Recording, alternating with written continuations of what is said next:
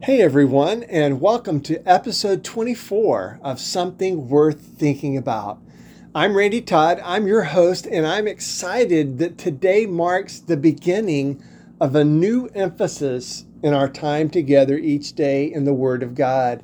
This is the season of Passover. So, this is the time of year that almost 2,000 years ago, Jesus went to Jerusalem celebrated the Passover with his disciples in that upper room, and then was betrayed by Judas Iscariot, was crucified at Calvary, buried in a tomb, only to be raised back to life on the third day. So, for the next few weeks, what we want to do is to explore the stories and events leading up to and surrounding the death and the resurrection of Jesus, as well as the birth of the church into this world on the following Pentecost. So we will begin this emphasis today by looking at the pivotal moment when Jesus revealed to the disciples in clear and uncertain terms that he is, in fact, the long expected Christ or Messiah that the Jews had been longing and praying for. And not only is Jesus the Messiah, he is the very Son of God.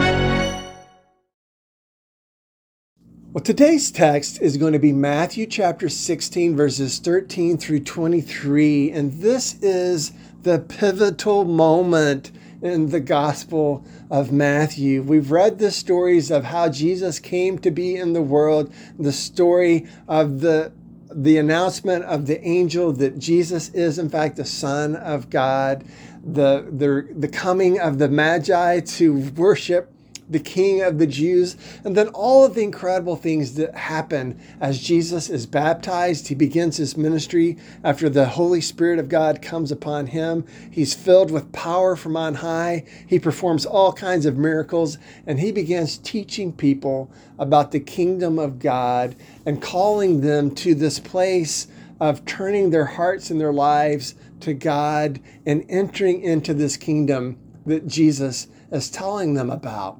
And up until this moment, it's not 100% clear to the disciples and everybody else that's coming to to follow Jesus who Jesus really is. And so in this moment in Matthew chapter 16, Jesus is going to let the disciples know beyond a shadow of doubt not only who he is, but why he has come into the world. So let's hear this reading together. Begin Matthew chapter 16, beginning in verse 13. When Jesus came to the region of Caesarea Philippi, he asked his disciples, Who do people say the Son of Man is? They replied, Some say John the Baptist, others say Elijah, and still others Jeremiah or one of the prophets. But what about you? He asked. Who do you say I am? Simon Peter answered, You are the Messiah, the Son of the living God. Jesus replied, Blessed are you, Simon, son of Jonah, for this was not revealed to you by flesh and blood, but by my Father in heaven. dropping down a few verses, we read that from that time on, Jesus began to explain to his disciples that he must go to Jerusalem and suffer many things at the hands of the elders the chief priests and the teachers of the law, and that he must be killed and on the third day be raised to life.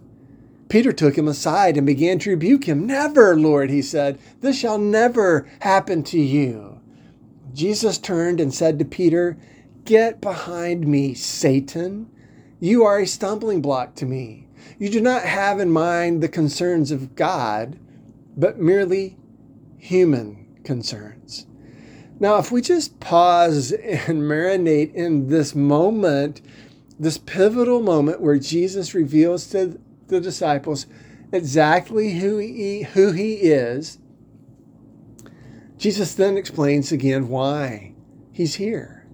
He's here to die on a cross. Now, he doesn't go into great detail to explain the meaning of his death and the resurrection. He just puts before the disciples the reality of his death and coming resurrection. And it it was just more than the disciples could handle, specifically Peter. But I want to share with us on another occasion when Jesus explicitly shares this and the way this is revealed to us in the account of Luke in Luke chapter 18. Beginning in verse 31, it says that Jesus took the 12 aside and told them, We're going up to Jerusalem, and everything that is written by the prophets about the Son of Man will be fulfilled.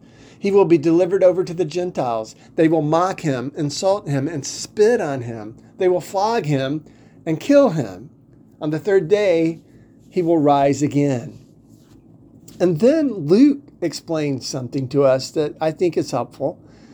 He says the disciples did not understand any of this. Its meaning was hidden from them, and they did not know what he was talking about. And so, as we hear what Luke explains to us, is that the disciples did not understand because the meaning was hidden from them. The, the disciples still did not understand, even as Jesus was dying on the cross. They were afraid. They didn't understand what was going on. They did not understand when the women later arrived to announce his resurrection. It seemed like nonsense to them, even though Jesus had told them that not only would he be crucified, he would be raised again back to life on the third day. And it's not until Jesus appeared to the disciples in the flesh, having been raised back to life, and explained it all again, that eventually their eyes and their minds were opened so that they began to understand. And this understanding forever changed the disciples. They lived fearlessly and courageously. They took up their own crosses and followed Jesus. And with the sole exception of John, all of them died the death of a martyr. They all suffered and died for Christ Jesus, their Lord. What Jesus meant about his crucifixion and resurrection was hidden from them initially, but once it was revealed, they lived big into the glorious life of faith and trust and hope that can only be known in Jesus Christ our Lord. We today live on the other side of the cross and the resurrection. What Jesus meant about his crucifixion and resurrection is not hidden from us today. We have the teachings of the apostles to guide us and to help us understand its meaning and power for us today. And we have their example, their lives, the way that they lived, again, courageously and fearlessly. So, as we look at this pivotal moment in the gospel of Jesus, let's live like we know what's going on. Let's live by faith in the risen Lord who is one day returning again in glory and we will all stand before the judgment seat of Christ to receive a reward if we have been faithful in serving Him all of our days. We believe that Jesus is the Christ, the Son of the living God. So let's live like we believe.